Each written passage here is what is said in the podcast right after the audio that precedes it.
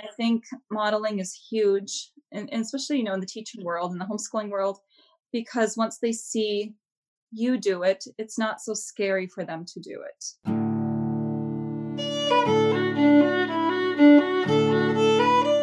Welcome to Charlotte Mason Says. I'm John Schindel, here with my wife Crystal.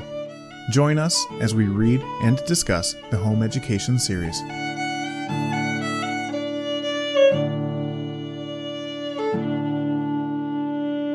Hey everyone! For the next two episodes, we're going to be joined by Ella from at Schoolhouse Grace on Instagram to talk about recitation this episode and reading for older children in the next. Recently, she's been researching the topic of recitation, so it was a lot of fun to pick her brain and really just scratch the surface of what this can bring to our own homeschool. We had a lot of fun recording this with her, so let's dive in.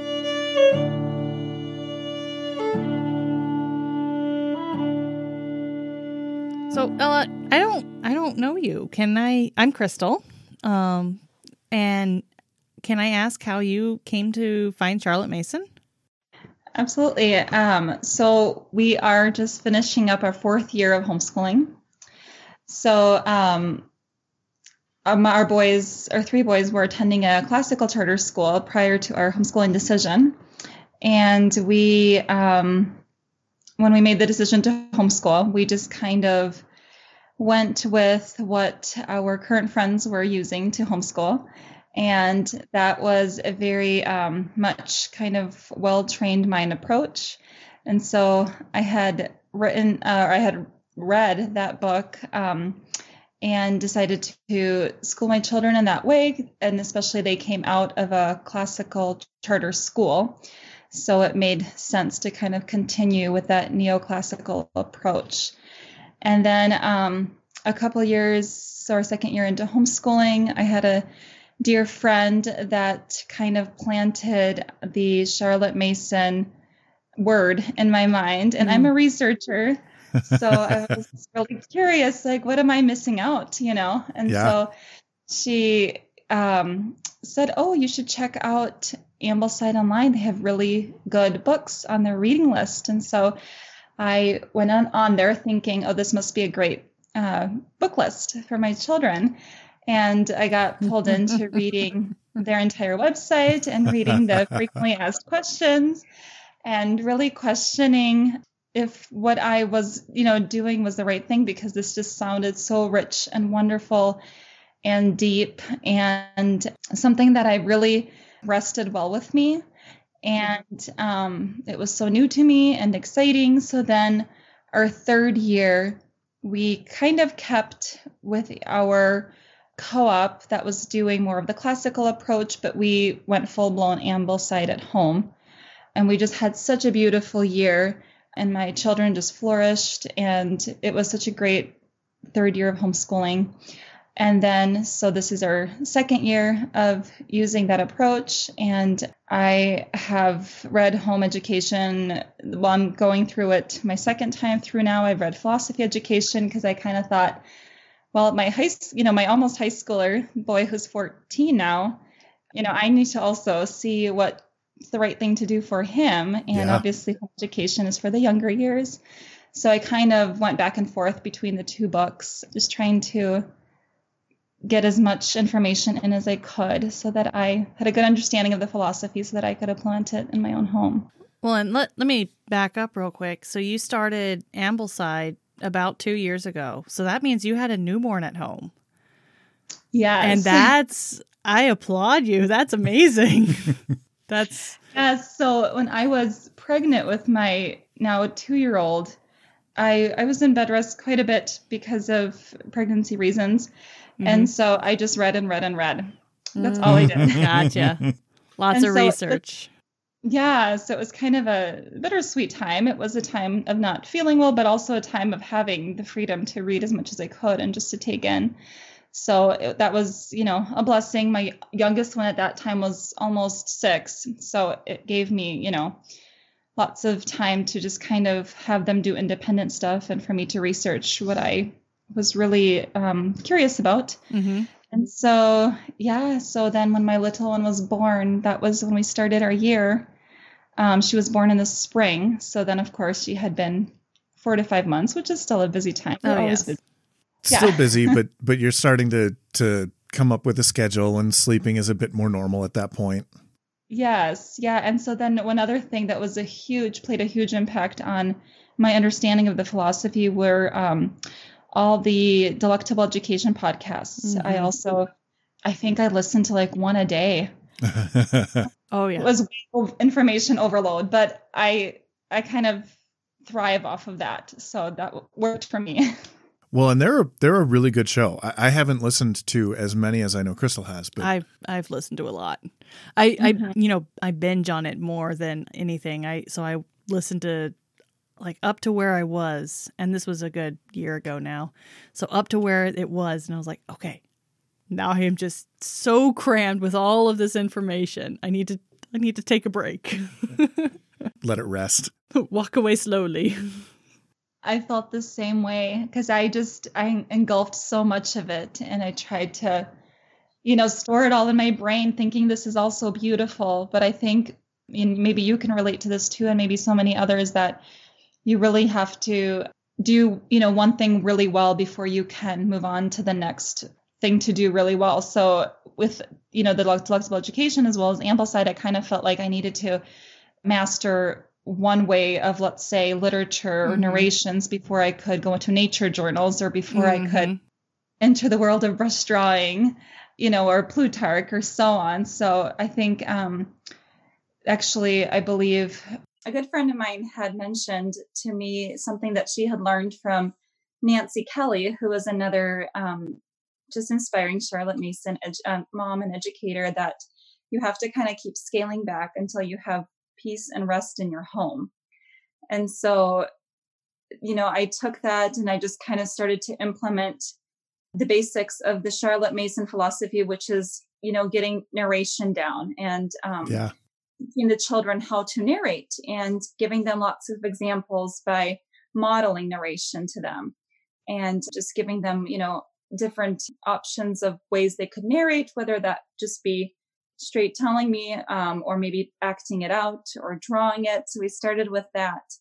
And then as we got comfortable with that, we added a nature study and we, you know, began to add pieces here and there. And then this fall, actually, I opened up a Charlotte Mason co-op. And so I direct a Charlotte Mason co-op here locally. And we have nine families and I think 21 students that are ages six to 12. So then that gave us the opportunity to begin real Shakespeare plays and to do that Mm. in a group setting Nice. and to finally, you know, tackle Plutarch, which was so daunting to me before. but in a co op setting, it just seemed like we had so much support, you know, and then also brush drawing. And so in paper Sloyd, you know, all these wonderful things that are a part of a Charlotte Mason education, but do have to kind of come in one piece at a time. Otherwise, I can totally understand how it can be very overwhelming to someone brand new and thinking, oh my, I have to do, you know, all of these 15 lessons in a week. And what does that look like, you know? So, Well, and that exactly reminds me of what she's talking about as she learn as you learn habits, where you work on one habit at a time, and while you you you get that down, and then you add the next one, and you get that one down, and you're still working on the other ones, but you you work on new one one at a time. exactly. That's, yeah, perfectly, perfect comparison. So Just, yes, mastering one lesson at a time and just, you know, keeping it there, you know, if it seems overwhelming to do more. So I Mhm. had recently posted on my Instagram account, I try to kind of keep a Charlotte Mason inspired account, even nature journaling. When we first began nature journaling, right away, I had started researching, well, how would Charlotte Mason have done this? And so she did dry brushing and they nature journaled in the field and um, huh. all these things. And so, of course, what do I do? I make sure I have the right paper, I make sure I have the right watercolor, and all these wonderful things. And then it becomes so daunting, and the children are just so overwhelmed because it's a new type of a lesson. And we struggled. We struggled for a while, just lots of tears, lots of frustration. trying to understand how to use this medium. We're not a very artistic family, but we had to let it go. We had to let go of nature journaling until about almost two years now. So actually, I had started doing this even before I, you know, did the whole, you know, went full blown Charlotte Mason. But as we brought it back, I kind of said, just use whatever art medium you're comfortable with. And mm. let's not have all these high expectations because I think behind it, what's important is that you have the right philosophy and not so much the exact materials or even it's okay to come back to the home and, and draw it versus, you know, observing it on the mm-hmm. scene because that yeah. can get kind of you know hard as a homeschooling family if you have the little kids you know you're trying to make sure they're okay and yeah. guide the other ones who yeah. are trying yeah. to draw have no idea what yeah yep one thing at a time so how have your kids done especially the older ones moving into especially narration and the way that a charlotte mason education is different than the neoclassical form how have they done with that transition I would say they have done fairly well. I think because they had attended a charter school before. And so rigorous academics wasn't a new thing to them. It was a different, it was a switch. It was a mind, you know, a mindset switch from doing busy work, worksheets, answering questions to now pulling information out of their, you know, mind and telling me what it was that they deemed was important to, you know, from that lesson. And so I think in the beginning, I think it was normal to have a, you know, moments of, I have no idea what you read, you know, and just, you know, just this kind of overwhelming um, feeling of, what do you mean you want me to tell you? You know, can't you ask me a question? I'll be happy to answer it. you know, and so it did take probably a few months of switching gears. And I had read that that was normal. So mm-hmm. thankfully mm-hmm. I had read that because then I could give my children lots of grace and just kind of be like, okay. And then I did a lot of modeling. Probably the first month, I modeled a lot. Like we would read an Aesop fable, and I would say, okay, listen to me give you a narration. This is something that I expect you to do in the future, but right now, just listen to me do it. Mm. And I think modeling is huge, and, and especially, mm. you know, in the teaching world and the homeschooling world, because once they see you do it, it's not so scary for them to do it. That makes sense. Yeah. And even going back yeah. to like nature journaling, once I started doing it alongside with them, they were like, wow, mom, okay, if you can do this, then we can. the challenge. Right? Yes. Yeah. So I think modeling is huge. Um, I, I never really tried to tell them what it was that they needed to say back to me, but just more so here's what I remember from the story. I'm going to share that with you. Can you mm-hmm. share with me what you remember? That's a that's a very interesting approach. I, I, I really like that because one of the we've we've done a little bit with our oldest and and then we moved and and everything's kind of been in transition for for a while. But while we were working with him, I don't know if he ever quite understood what we were asking of him to do. And so that's I can see that being very beneficial is modeling that for mm-hmm. him and showing him showing him what we're asking and and that it can be accomplished and how. Mm-hmm. Yeah, I could see that being very beneficial. Yeah, I, I do think it, it was very helpful, especially to my middle boy who has maybe possibly some dyslexia going on. And so it's always challenging for him to, because his mind is always in five different places at one time. And, mm. you know, like getting that focus and that attention and it's you know so we've even had to do like reading a couple sentences and saying mm-hmm. sure okay. or even like jumping into little duke you know first year of charlotte mason homeschool and i don't know if that's a book that you've crossed yet or not but it's a very yeah. it's a beautiful book and that was his favorite book that year but wow, was that a challenging book with, you know, a sentence lasting as long as a paragraph? And you're like, right, buddy, I'm going to read you a sentence, but it's actually a paragraph. And you're going to tell me. wow. So. Well, I can see, eh, especially for, for him, and I think even for myself, for for someone who is scattered like that and has a hard time focusing on a single thing, eh, one of the habits one of the habits Charlotte Mason talked about was that habit of attention and and giving your full attention to a thing. And and for someone who is scattered or or uh, even even ADD or or kind of on that um, hyperactive side of things, uh, I can see a lot of benefit to the to the idea of focusing on a single thing, listening intently, and then repeating it back, because it forces you to to work on that habit. Mm-hmm. So that give it enough time, that that becomes a habit that you can employ when you want it and when you need it. Mm-hmm. So so you're not you're not always stuck with being all over the place. You can you can you have the tools to be able to focus. Yes. Right. Oh, very cool. So you also mentioned that you started the co-op this year and one of the things we're talking about is recitation in in the the chapters that we have. And you said you've been researching more about specifically recitation? Yes. So we do in our, in our co-op, one of the moms teaches recitation alongside with picture studies kind of falls in our half hour time slot. But recitation was something that I decided to research to kind of help her establish the class. And so, yeah, Charlotte Mason, she right away, when she begins to talk about recitation, calling it the children's art, she refers the reader to Mr. Arthur Burrell's recitation. And he's the one that, you know, gives it the title of the children's art. And so like I said before, I love to research. So I had to go find out who this Mr. Arthur Burrell was.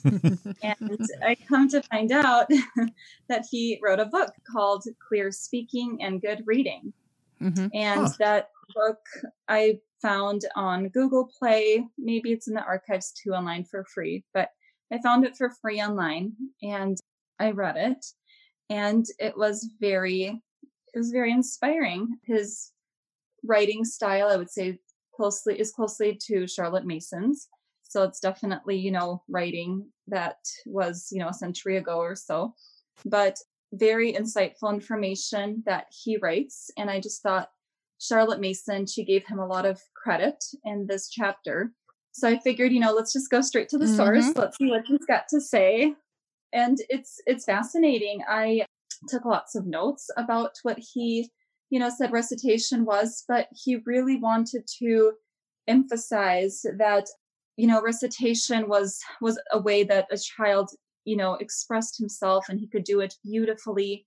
And he talks so much about the child's voice and how as we form into adults, sometimes we lose that child's voice. And he actually wrote this one thing that I think I have. He says, most people who are said to have a bad and unpleasing voice possess a second hidden away, a soft and gentle voice, detected and revealed only in moments of caution or grief or intense feeling. So he kind of, at the end of that book, says that as we mature and sometimes we lose that beautiful art that we have been given from the beginning, but we can find it when we are experiencing intense moments or you know moments of griefs and things like that and i started pondering on that and i thought how true how sometimes we even notice that in different people how their voice can shift based on their feelings or their moods but back to the art of recitation yeah. he goes back to he says you know the art of recitation requires the preservation and careful training of that elegance of voice which nature bestows on almost all of us it also requires a wide acquaintance with the masterpieces of literature. Hmm. And he's got very fascinating information on what to do, things like the ventilation children need to have, how they need to dress easy and comfortably with not tight clothing, huh. um, how drinking cold water before reciting, how doing gymnastics or other kind of physical activity to expand the lungs and all these breathing exercises. And it's quite fascinating hmm. What he has to say on it. One thing that I really like is that he also talks a lot about how no child should have to recite something that he did not understand. That children must understand the poem that they're reciting or the Bible passage, you know, or whatnot, because they had to form pictures of, in their mind as they were reciting, and that would help them, their memory, into knowing what would come next based on, you know, the pictures that they have created in their mind. I did I didn't read through clear speaking and good reading. I did read his parents review article, the recitation the child's art, the children's art. And the one thing that stuck with me so far is that he said you you do not go through the entire section at one time. You know, you mm-hmm. even if it's a short one, you only do like a line or two and let them know it and understand it and get it. And it's not something you just kind of throw the whole thing at them all at once. Exactly. Yeah. And he also says, and I think Charlotte Mason, uh, you know, also acknowledges this, that it's also important that when the child is given a, a recitation piece, that it becomes his and he delivers it in his own way of, you know, in his own emotions or understanding of it. And in no way should the teacher tell him how to recite this passage, you know, because the child needs to make it his own. And I think she says on the top of page 224, she says, Never is the poor teacher allowed to set a pattern. Say this as I say it. The ideas are kept well within the child's range and the expression is his own. Mm-hmm. So we're supposed to help them make sure that they understand how to pronounce the words correctly. And the art, you know, Mr. Arthur, he goes through lots of different breathing exercises and speech exercises in his other book um, not in the article, but I did read the article too, which was quite, it's a quick and fascinating read mm-hmm. as well. But he just makes so much emphasis on make sure that you're not telling the child, you know, where to emphasize certain things and what to do, but you allow him to make that recitation to become his own. Mm-hmm. Well, and back to there was somewhere where she talks about, you know, you, oh, here it is on 224 again, where you have, you know, a musical composition and then you have the musical composition with the composer's expression marks. So you allow the child to put their own expression marks on that that uh, piece as well. And it's not the same as the teachers and it's it, it makes it their own. Yeah, and Arthur actually goes on to say that don't look at the grammar as far as the commas and the periods and whatnot. He says a child should recite a passage and pause every single time he needs to make a mental image or a mental picture. And so in a sentence, there might be, you know, several subjects or depending on what they're doing, but the child should pause after each image that he creates in his mind and not paying attention to commas or semicolons or anything else and not using that as to guide his pausing. Hmm. And so that, that's kind of similar to what you just read, because again, you know, the child is is is pausing or is making the expressions or marks where he is making those mental images of what he's seeing instead of following what the way that the um, passage is written. So it becomes his own. When I was in high school, it was my senior year, and we all had to recite a piece of, of poetry. And one of the things that my teacher kept telling me is, you know, you, you don't pause at the end of every line. You, you don't pause at every, and I'm like, but you pause at every comma, and there's a comma at the end of every line. I don't get it. And honestly, I haven't gotten it until I was reading this in the article in the parents' review because he diagrammed out where to pause, and it wasn't just at the commas, and it wasn't just at the end of the lines it was all throughout. And I'm like, oh, so that's how I'm supposed to read it. yeah. Yeah. And he, and, and, you know, back to, you know, try how it's written or imitating what the teacher will tell you. He says, learning the piece with the teacher will not do as it leads to imitation of intonation and stamps out all individuality. And I think once again, you know, following those marks or following where the teacher thought a pause should be made or mm-hmm. a remark should be made is not giving the child that it's not making that recitation his own and it's not individualizing it and he goes on to say don't ever have the class recite it all together either because then they just become like robots and they all do the same action and they all you know make the same pauses or bringing their voice up or down and it defeats the whole purpose of recitation. Right it's not a it's not a personal expression at that point it's just doing the same thing as everybody else. It's it's copying someone else's expression. Exactly. Interesting. Yeah. How do you I guess where do you perform these as uh, or have your children do it? Because I'm thinking back at this time, you know, they don't have TV, they don't have internet, they don't have all of this electronic external uh, entertainment that we do. And so reading stories and listening to people read out loud was a part of their entertainment. Is that something that you've incorporated either in the co op or in your home? Yeah, so um, I mean, at, at the co op, the way we do recitations is um, we are split into Form 1 and Form 2. So we don't have, you know, normally all 22 students reciting at one time. But our mom that teaches the class, she does begin with little short exercises, maybe a couple minutes just to kind of warm up and get their voices warmed up.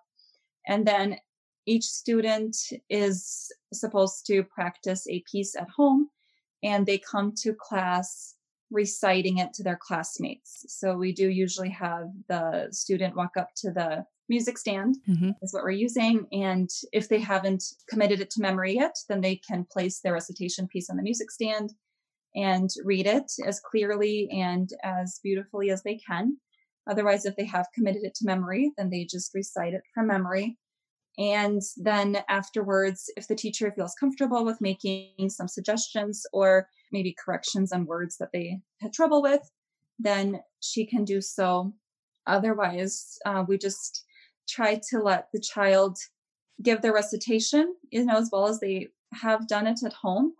And that way, that's their way of just kind of sharing and also practicing public speaking skills. Mm-hmm. And they're not forced to come up with their own kind of show and tell things to present, but it's basically sharing beautiful mm-hmm. thoughts mm-hmm. of another author because you know children they're that's you know we all we know that that's how they learn is by reading beautiful works, beautiful yeah. literature, poetry, whatnot.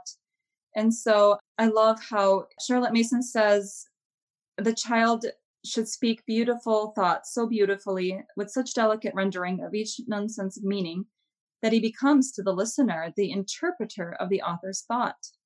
And that's what we really are trying to encourage mm-hmm. our students. I know that I at least do in my home is I say to them, I want you to read this poem or this hymn as you think the author would have wanted, you know, would have wanted it read or in a way that you can convey their ideas.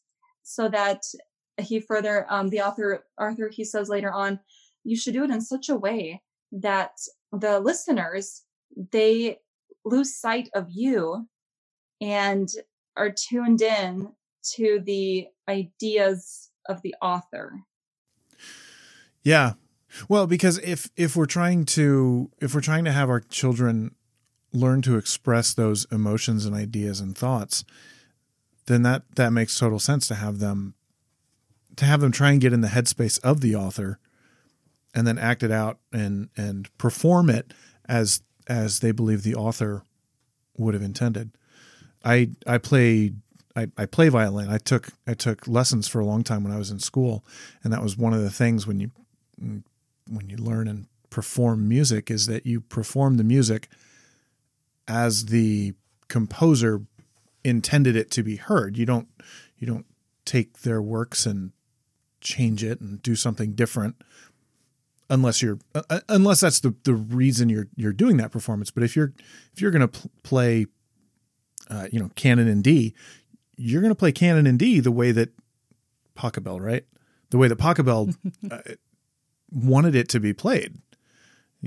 You're not going to change the time signature or the key or or anything crazy. You're, going to try and stick to the stick to the emotion that was that was written at the time.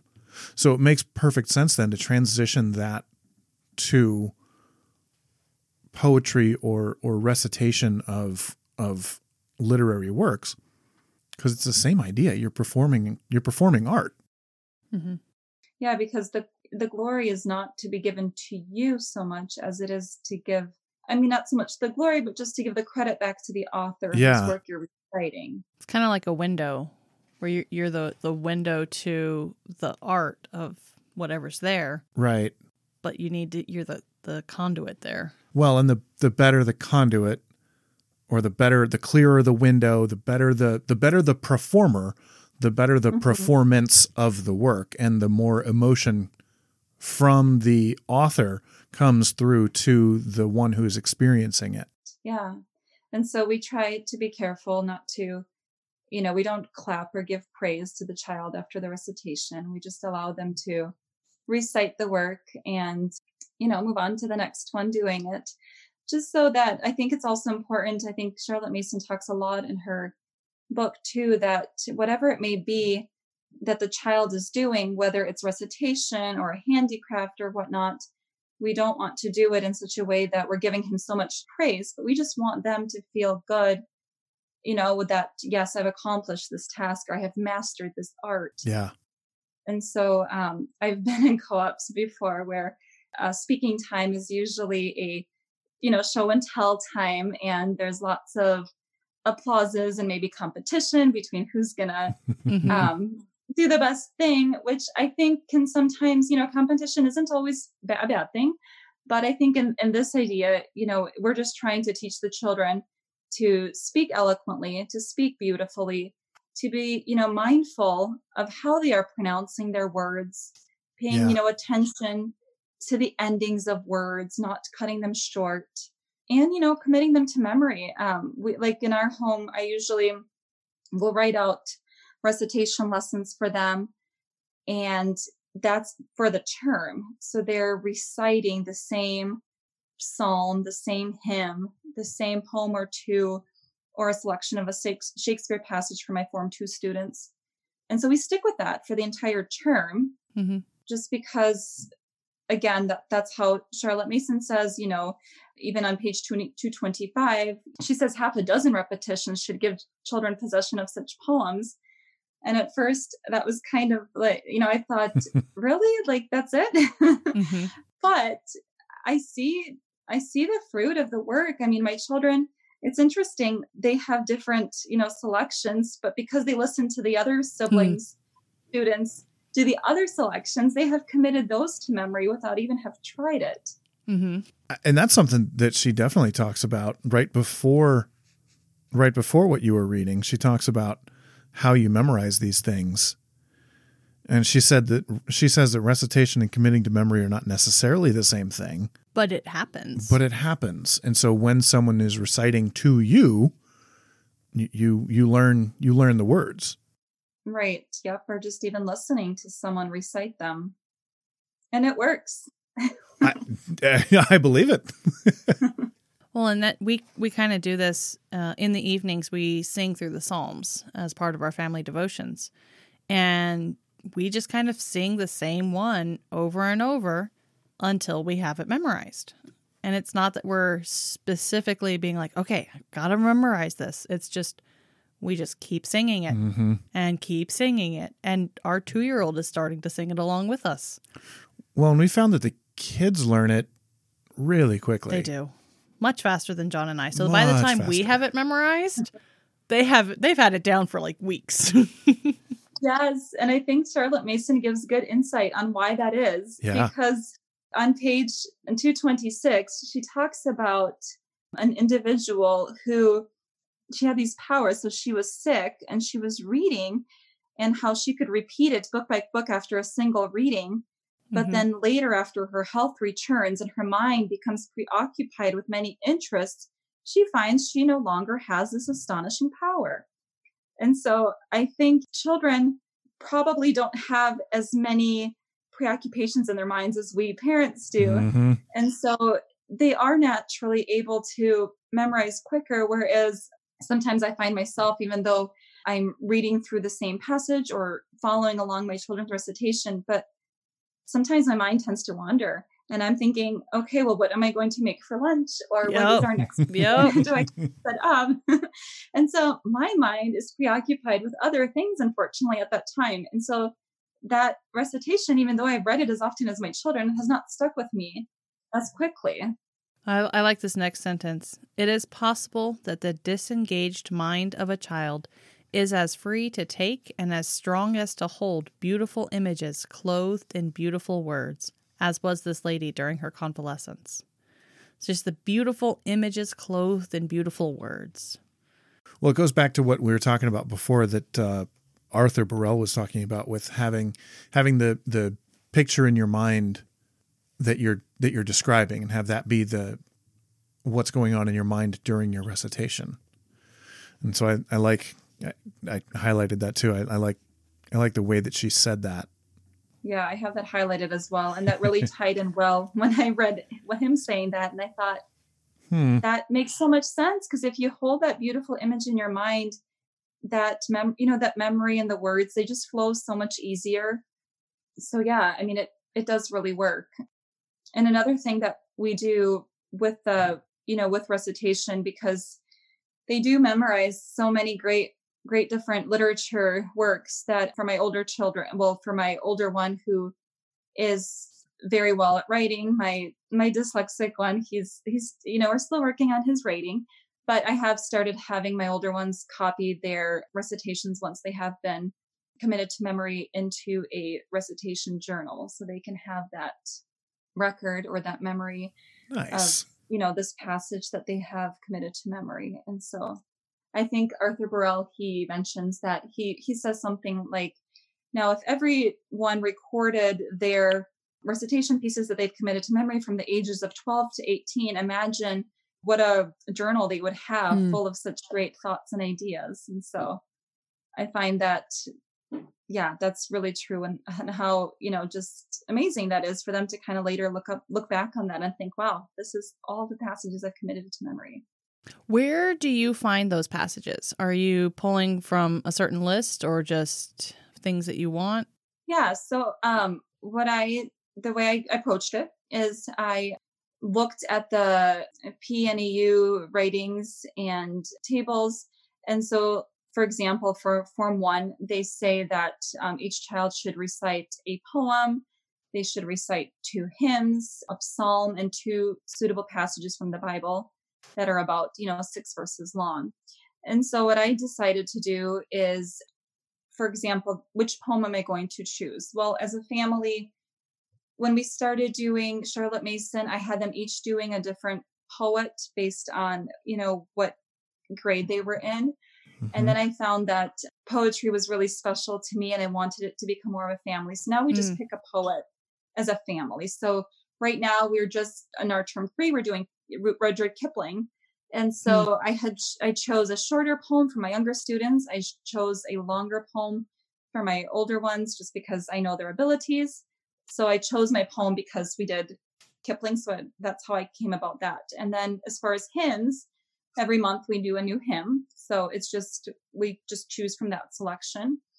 For Psalm, I just kind of go through the Psalms that have always been important to us as a family. Mm-hmm. This term we, mm-hmm. we are memorizing or, you know, reciting Psalm 91, which is, you know, what a fitting time to be memorizing that Psalm. mm-hmm. um, and then when I decided to choose like an Old Testament and a New Testament, we have been doing the study of Exodus all year, starting way back from term one. We've been using um, the Patterson books. And so I decided to pick a Old Testament passage that is from that time period. So we're reciting the Song of Moses. Okay. And then nice. for the New Testament, I just kind of again just go with what is important for our family. So right now we're reciting Philippians that passage that includes talking about meditating on things that are noble and just yeah. and you know all those things because i think that's what my family needs right now we need to mm. learn to meditate on those things so yeah every term i kind of take a look to see well what are we studying and how can i choose from those and then shakespeare of course we're doing 12th night this term with our co-op so i picked a famous shakespeare passage from that play for them to recite very cool. Yeah. That's awesome. Well, I I mean we we definitely didn't follow our normal uh, procedure, I guess, for going through these chapters, but but thank you for your insights on on recitation and but we pretty much covered recitation. I, yeah, I mean, I, I'm pretty sure we hit all the high points here. I know we talked about most of the things that I had highlighted, so I'm glad we've got you around for this one. That was that yes. was really cool. Thank you. Yes, you're welcome. And I think, you know, to your listeners, if they ever feel inspired to read Arthur's book on clear speaking and good reading. I think it's a you know a fabulous resource too, just because it gives so many suggestions and ideas of how to help children speak clearly and mm-hmm. help them speak slowly. One thing that I didn't want to skip over too is he talks the importance of learning to speak quietly and mm-hmm. um, how important that is because so many times when people want to recite, they feel that they need to be louder and full of this emotion. And he compares them to certain preachers that give very loud sermons. And he says, you know, we probably would understand just as much and maybe more if you just spoke in a clear, soft voice than yelling from, you know, from the pulpit. Nice. So I thought that was also kind of key, a key takeaway for me, just because just having that gentle, beautiful voice is something, you know, that children are blessed with. And then sometimes we as adults tend to forget. Mm-hmm. Yeah. Well, and we don't have to take the chance to, the opportunity to practice it. We don't be intentional with how we speak and when we need to speak, how mm-hmm. we're doing it. That's true. I, I, will say so. I coached basketball for a while, uh, middle school and high school ball, and it was uh, it was I coached uh, homeschool kids, and one of the things that I worked on with them was how to was how to project and speak loudly, and so you know in in that setting it was important that you talk loud because there's a lot going on there's a lot of noise and there's crowd and you got to be loud and and if you're not loud no one can hear you. And so it, it again is it's that idea of of having the control of your voice to to make your voice do what you want it to do based on the situation whatever that situation is and so i think i think I, as a as a basketball coach, I think it's very important to teach children how to modulate their voice, and and being quiet is an important thing to learn how to do. Mm-hmm. It's just the the opposite of what what I needed all of my boys to do. so yeah, those those life skills that you get because talking loudly is something that comes in handy, as does talking quietly. Mm-hmm. Agreed. Yep, all in good time. Yeah. Well, any last thoughts on that chapter? We probably hit all the highlights. There's so much more we can go into in depth, but I think that's probably for another time. probably. Probably. It'd be, you know, it'd be really interesting to do a really deep dive of all of these of all of these lessons and and spend a lot of time looking at the practicality of how you would do these things in a modern setting. I have a great resource for you. Yeah. A delectable education there you podcast. Go. that is what they do. It's almost like they've done that a lot. they look at they look at what Charlotte Mason did and they look at how to do it today and yeah, like like we were saying at the beginning, they're cool. they're wonderful. So right. So to any of our listeners looking for that, go listen to uh, Delectable Education. Yep. so where can people find you online? Because that's where I found you.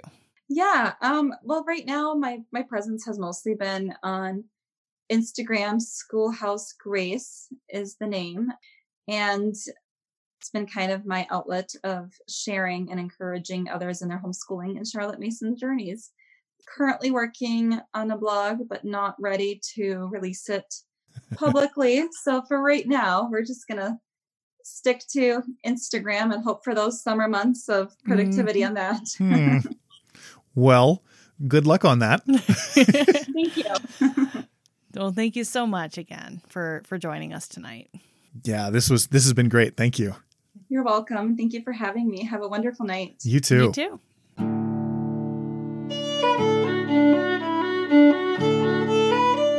Thank you for listening.